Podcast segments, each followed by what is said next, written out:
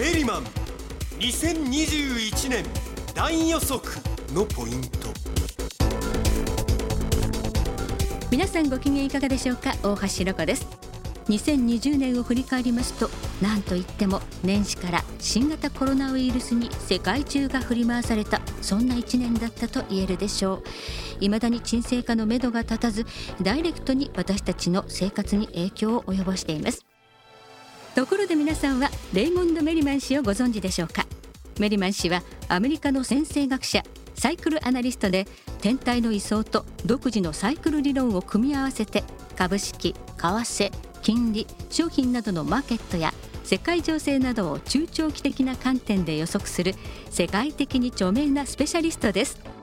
今日は12月25日に発売の音声コンテンツ、メリマン2021年大予測の聞きどころ、それから重要変化日を中心に多くのマーケットの関係者の注目の的となっている書籍、フォーキャスト2021の見どころを皆さんにご紹介していこうと思います。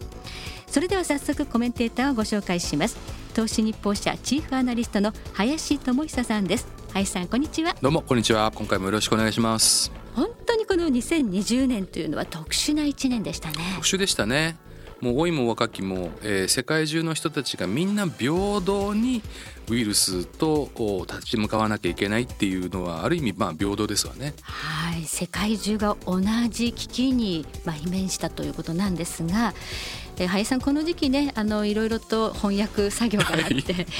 はいはい、もう2021年のフォーキャスト楽しみなんですけれども、はい、何かこう例年と違うようなことってありますか？去年と体裁がちょっと違います。今までは必ず T ノートとか金利とかそういうところから始まって、米国株っていう順番でやるんですけども、今回金利はもう去年の段階でもうある意味予測がきちっと当たっているので、はいはい、後回しになってます、はい、プログラムというか書き方も若干変わってます、はい、あと去年結構不評だったんですけど、重要変化日がそれぞれの銘柄ごとにつくようになりました。元に戻ったってことですね。元に戻りましたね。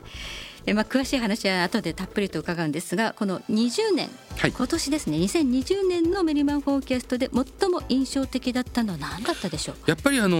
ヤギ座のステリウム、ヤギ座内に土星、木星、冥王星がですね、はい、一緒に入って0度の関係、コンジャンクションっていうんですけど、それがですね、あったっていうのがですね、いろんな相場だったり社会情勢だったり、コロナなんかもその一つかもしれませんけど、何かのこうガラッと変わる節目みたいな状態になってたかもしれませんね。転換ということを示唆していたということなんでしょうかね、はい、それが2021年に紡がれていくということで、メリマンさんが2021年どんな予想をされているのか大変気になりますが、この後メリマン氏の独占最新インタビューをご紹介しながら、林さんに深く掘り下げて解説いただきますので、皆さんご期待いただければと思います。それでは今日の番組の進行を簡単にご紹介します。まずは音声コンテンツ、メリマン2021年大予測、書籍フォーキャスト2021を理解する上でポイントとなる部分をピックアップします。今回の冒頭特集は天王星です。2021年の天体位相を語る上で最も重要なファクターの一つ、天王星について林さんに分かりやすく解説をしていただきます。続いてメリマン氏独占インタビューです。12月25日に発売の新刊 CD 音声ダウンロード、メリマン2021年大予測に収録されるメリマン氏インタビューのうち、2020年を振り返っているパートのほんの一部を抜粋してご紹介します。番組の最後に2021年のマーケットと世界情勢の予測をまとめた新刊 CD 音声ダウンロード、メリマン2021年大予測、それから同時発売の書籍フォーキャスト2021、そしてマーケットエコノミスト皆川博之さんが書かれたロングセラー、究極のマーケット分析ファイナンシャルアストロロジー、ズバリ相場の転換点を知るアストロロジーの基礎知識の特別販売のお申し込み方法をお知らせします。それではこれから30分間、メリマン氏による独自の先生学とサイクル理論に触れていただければと思います。メリマンフォーキャスト特集、天王星。それではまず今回は2021年以降の天体位相を語る上で重要な要素の一つである天王星について深く掘り下げたいと思います。林さん、はい、この天王星、もちろん太陽系の惑星ということは皆さんもご存知だと思うんですが、はい、メリマン理論を理解する上で欠かせない先生学においてこの天王星ってどんな星なんでしょう。簡単に言うとハプニング、はい、何が起こるかわからないっていう位置づけです。この天王星が関係する天体層が2021年全部で4回起こるんですね、はい、で全部天王星絡みなんですよ、はい、1月に木星とスクエア90度の関係、それから2月から12月までの間に計3回土星とスクエアの関係になる、はい、で天王星がハプニングの星なので、はい、じゃあハプニングはどんなハプニングなのかっていうことで考えると木星と土星の話をちょっと一回させていただきたいんですけどね、はい、結局あるところに木星が入るとその木星が入ってる惑星サインの関係のその株式が上がったりするっていう傾向があるんですよ、はい、フォーキャストの中にも株式セクターっていう項目があって木星関連の木星と、入った惑星の関係してる銘柄が上がるよっていうのがあるんですけど、ね、木星はいい星なんですね。木星いい星なんです、はい、で逆に土星が入ったら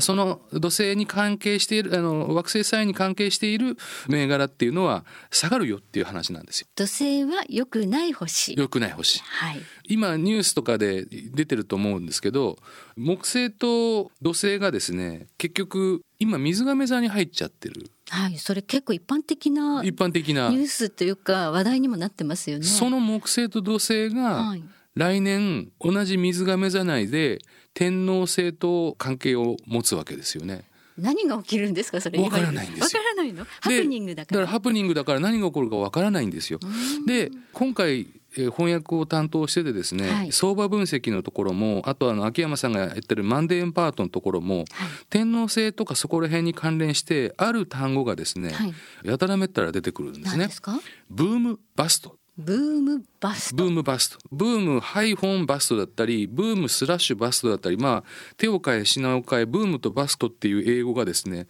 いろんなところにこう英文には散りばめられててフォーキャストにいっぱい出てくるんですね。そうなんです、はい、でブームっていうのはまあ、流行のブームみたいにそうですけど熱狂とかね、はい、そういった意味もあるんですけどバストってのはよくタイヤがバーストしたって言うでしょ。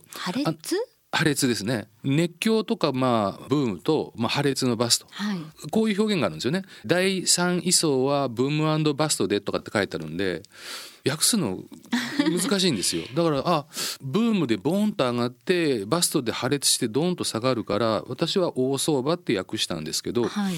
要はその天王星自体がブーム&バストの性格を持っている、はい、なのでバーンと上がってドーンといくっていう部分が、まあ、株だったり社会情勢だったりいろんなところで2021年は起こるんじゃないかなっていうことが考えられるってことですね、はいはい、マーケットでボラティリティが上がるみたいなそういうことです。まあ、間違いなくそうですね。そんな感じなんでしょうかね、はい、だから1月にもその木星と天王星がスクエアになるっていうことは木星もどっちかっていうとバブルの星って言われているので、はい、広がる拡張的な部分があるんですけど木星はねもう一個広がるけどパニックの星でもあるんですよね、はい、だから後々また天体位相の話ですると思いますけどこの木星が関与するっていうのと天王星が関与するってことはそのブーム&バストと拡張の木星が加わるのでものすごく上がってズドンと下がる可能性もあるし逆に2月から12月のこの土星と天王星はまあブーム&バストが悪い方向に行く可能性もあるかなという感じです。はい、ありがとうございます。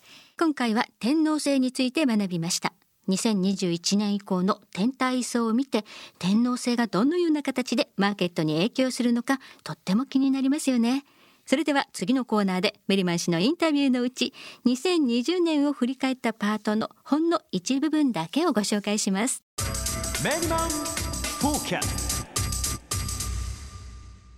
メリマンインタビューパート1、 2020年を振り返る。ここからの時間はレイモンド・メリマン氏のインタビューを日本語訳を交えてお聞きいただき、その内容について林さんに解説をしていただきます。まず最初の質問です。アストロロジーの観点からメリマンさんは2020年をどのようにご覧になりましたか？ This was the year of the great conjunctions in Capricorn. グレートコンジャンクションの年、この一語で2020年を表すことができたのではないでしょうか。それは5つの外惑星のうち3つがヤギ座に集中した年でした。さらに3月20日から31日には火星がこの3つの惑星と合流したという点も見逃せません。3つもの外惑星が相互にコンジャンクションの関係になるのは1881年から1882年以来です。ヨーロッパではこの期間中5度目にして最後のコレラパンデミックが起こり、ロシアでは皇帝アレクサンドル2世が暗殺され、アメリカではジェームズ・ガーフィールド大統領が暗殺されています。そして2020年1月にはイランのガーセム・ソレイマニ将軍が暗殺され、世界中でコロナパンデミックが起こっています。そのためハードな1年であったと思います。また年後半になるとその大部分の期間、ヤギ座の火星が逆行していたために、その厳しさがさらに誇張された典型的なヤギ座のステリウムの1年であったとも言えるでしょう。私は2019年11月に一つ前のフォーキャスト2020を執筆したのですが、この本の2020年の季節的なテーマの最後の部分が今の私の感想としてうまくまとめられていると思いますので引用させてください。振り返ってみれば、人々は2020年を顧みて一体何が本当に起きたのかを冷静に評価し、それが一言ではなく、もう二度と再び物事をあんなに常軌を逸した状態にはしないという深い関与と責任を個々に認識するべき年として受け止めるかもしれない。2020年は非常に深刻な年であり、多くの不安や懸念に満ちた年だった。だがそれでも多くの人々はもっと実際的で現実的な精神を持った人々が世界のリーダーシップの地位に上ることを期待している。しかしこれまでとは根本的に異なる何らかの方法が試されない限り、政治家や活動家は人々の恐怖心を利用して恐ろしい未来のイメージを描いてみせ操縦しようとするだろう。おそらくこれからそして今後数年間にわたって様々な抵抗が起きてくる。指導者が人々を虐げ、その不当な支配権の放棄を拒絶する世界の一部地域ではさらなる抵抗や反乱が起きるかもしれない。So we'll feel more freedom and less restrictions, I think, in 2021.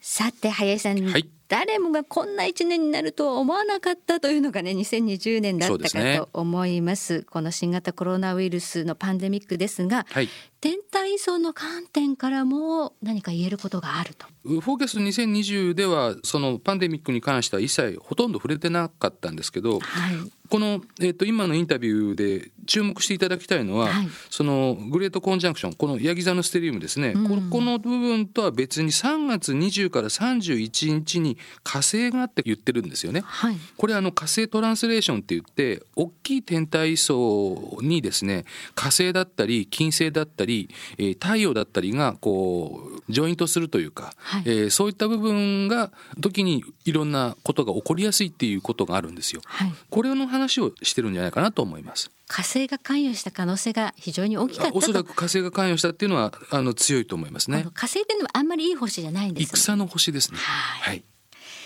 続いての質問です。フォーキャスト2020の中で提示された重要変化日を再検証してみていただけますか？ Yeah. Well, let's look at the Nikkei, for example. さて日経平均株価を例に見てみましょう。フォーキャスト2020では以下の重要変化日を強調していました。まず6月16日、その前日の15日、日経平均は 21,529 円まで下落。当 MMA で発行しているレポートでプライマリー基本のサイクル、略して PC のボトムをつけました。これ以降相場はこの水準を下回るような相場展開にはなっていません。次に9月4日から7日、週末週初に注意と書きました。日経平均株価は9月3日にパンデミッククラッシュ以降の新高値を更新しています。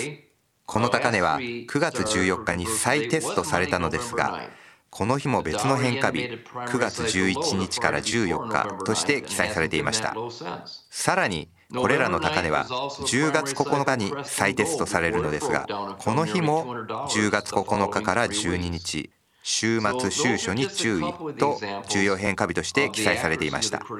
このインタビュー付近で出現した三つ星レベルの重要変化日は11月9日から10日ですが、日経平均株価以外にもドル円相場が11月6日にプライマリーサイクルボトムをつけたと思われます。さらにニューヨーク金は11月9日の高値から急反落、その後の3週間で$200近く下落しています。そしてこれらは6月以降の重要変化日の正確さを示すほんの一例に過ぎません。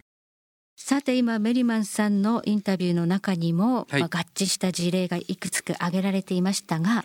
その他にも3月23日ダウ平均18,213ドルの最安値をつけているんですが、この時の重要変化日は3月27から30日だったと。そしてドル円相場ですが、2月17日が重要変化日だったんですが、実際には2月20日ドル円相場112円前半の高値をつけたと。では続いての質問です。2020年特に年後半にかけてメリマンさんの予測と実際に起こった出来事が合致した代表例をいくつかピックアップして解説をしていただけますか？ OK。では代表例として2つのマーケットを挙げたいと思います。1つ目は国債および金利です。アメリカ国債市場の指標とされる10年債価格、いわゆる T ノートに関して、私はフォーキャスト2020の中で土星冥王星コンジャンクションが出現する2020年1月12日プラスマイナス18ヶ月の時間帯が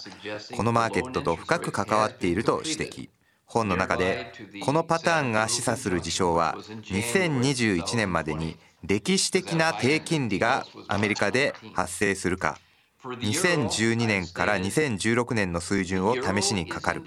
というものである。10年債価格は2020年3月に史上最高値を更新しましたが、その後は1年を通して着実に下降線をたどっています。これは2020年1月12日の土星冥王星コンジャンクション付近で歴史的な低金利が出現したということを示唆していると思われます。2つ目は通貨市場です。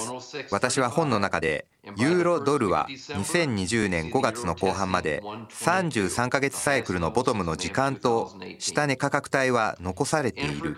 一旦その安値をつけると数ヶ月間次の33ヶ月サイクルの天井に向けて反騰するだろうと書きました。2020年3月20日から23日に出現した 1.0635 という価格はここで指摘した33ヶ月ボトムであったと思われます。12月第1週の時点でユーロドルは 1.2200 を試しにかかっていました。これは2018年5月の高値水準です。メリマンさんは金利、そして通貨について指摘されていますね。通貨と金利、代表しても金利一択でお話したいと思うんですけども、多分メリマンさんの中で一番よっしゃ当たったっていうのはこの金利の話だと思ってるんです。で、この土星絡みの話でいうと6月の特集でもお話したと思うんですが、要するにこのフォーキャストでは金利がピークだと、ピークになるだろうとちゃんと言ってたんですね。歴史的なボトムをつけるということで、そう、歴史的なボトムをつけるという意味で転換点が来るって言ってたんですよね。実際に、さっき、火星の話をしましたけれども、この火星トランスレーションの時間帯に国債価格は天井を打ちましたし、利回りは金利は一番低かった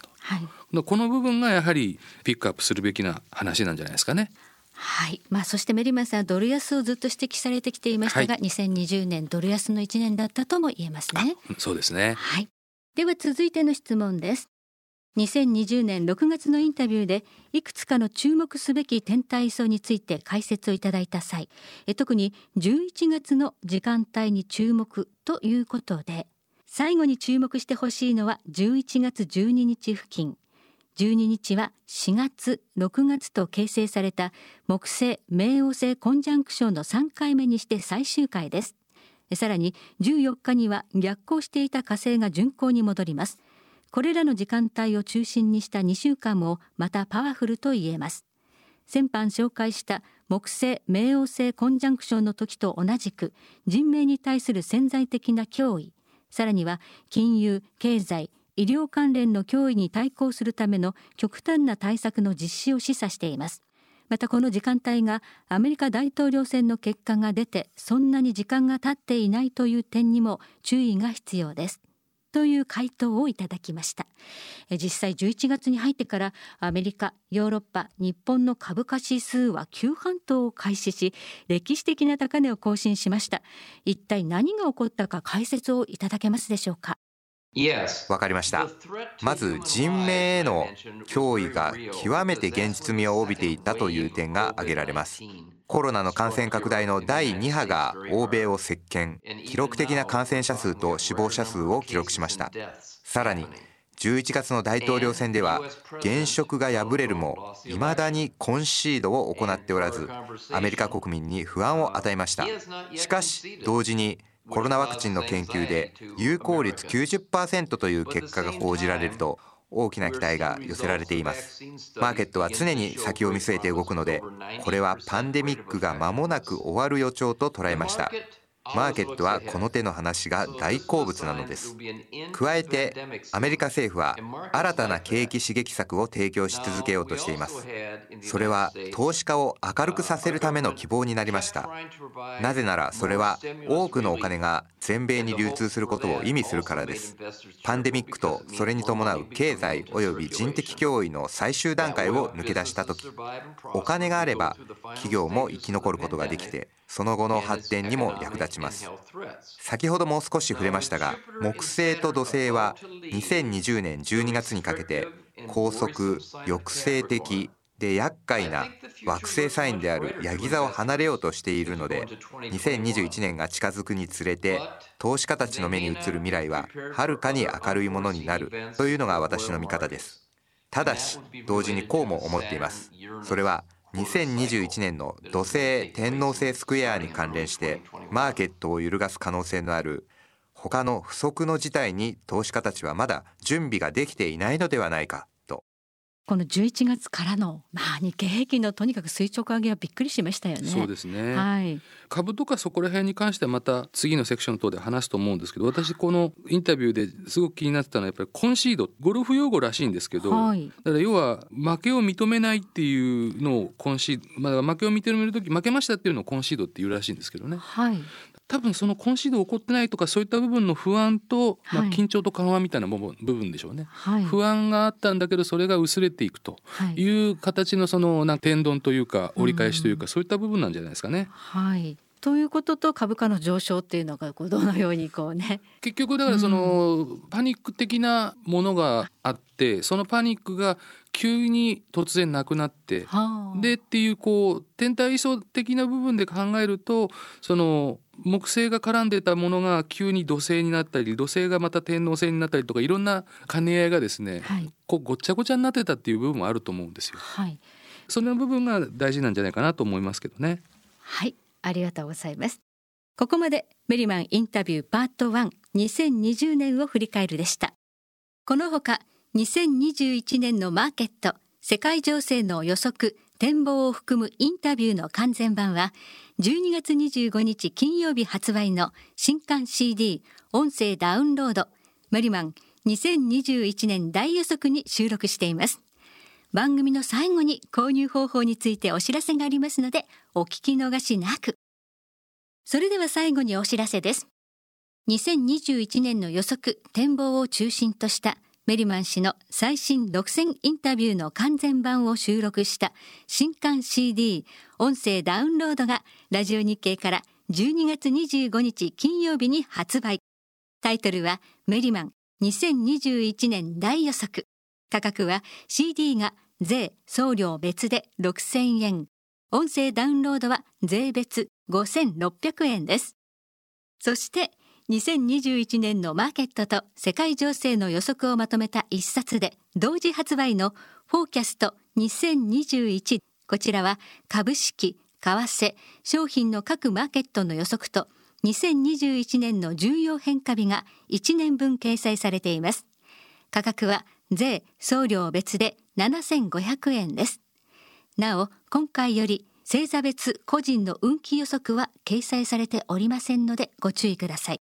そしてもう一冊、マーケットエコノミスト皆川博之さんが書かれたロングセラー、究極のマーケット分析ファイナンシャルアストロロジー、ズバリ相場の転換点を知るアストロロジーの基礎知識。こちらは初心者にも分かりやすい内容でおすすめの一冊です。価格は税・送料別で1600円です。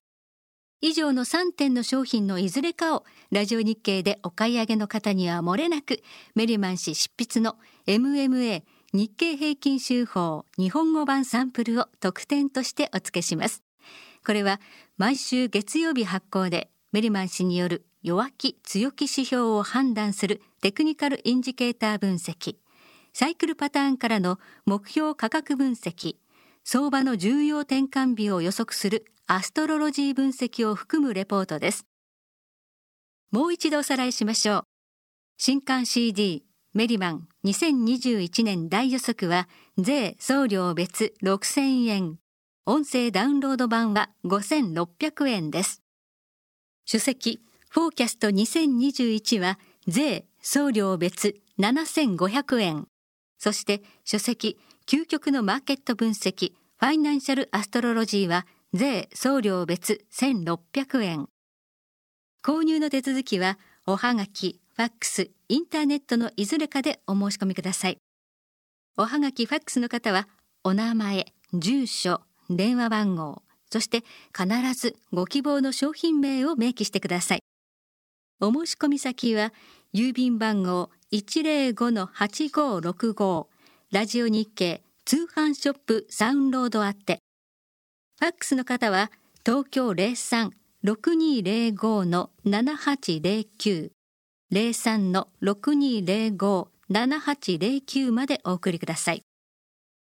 お電話の方は平日10時から夕方5時30分まで受け付けています。番号は東京 03-3595-4730 東京 03-3595-4730 番です。インターネットの場合はラジオ日経のホームページからリンクしているメリマン専用ウェブサイトから必要事項をご記入の上お申し込みください。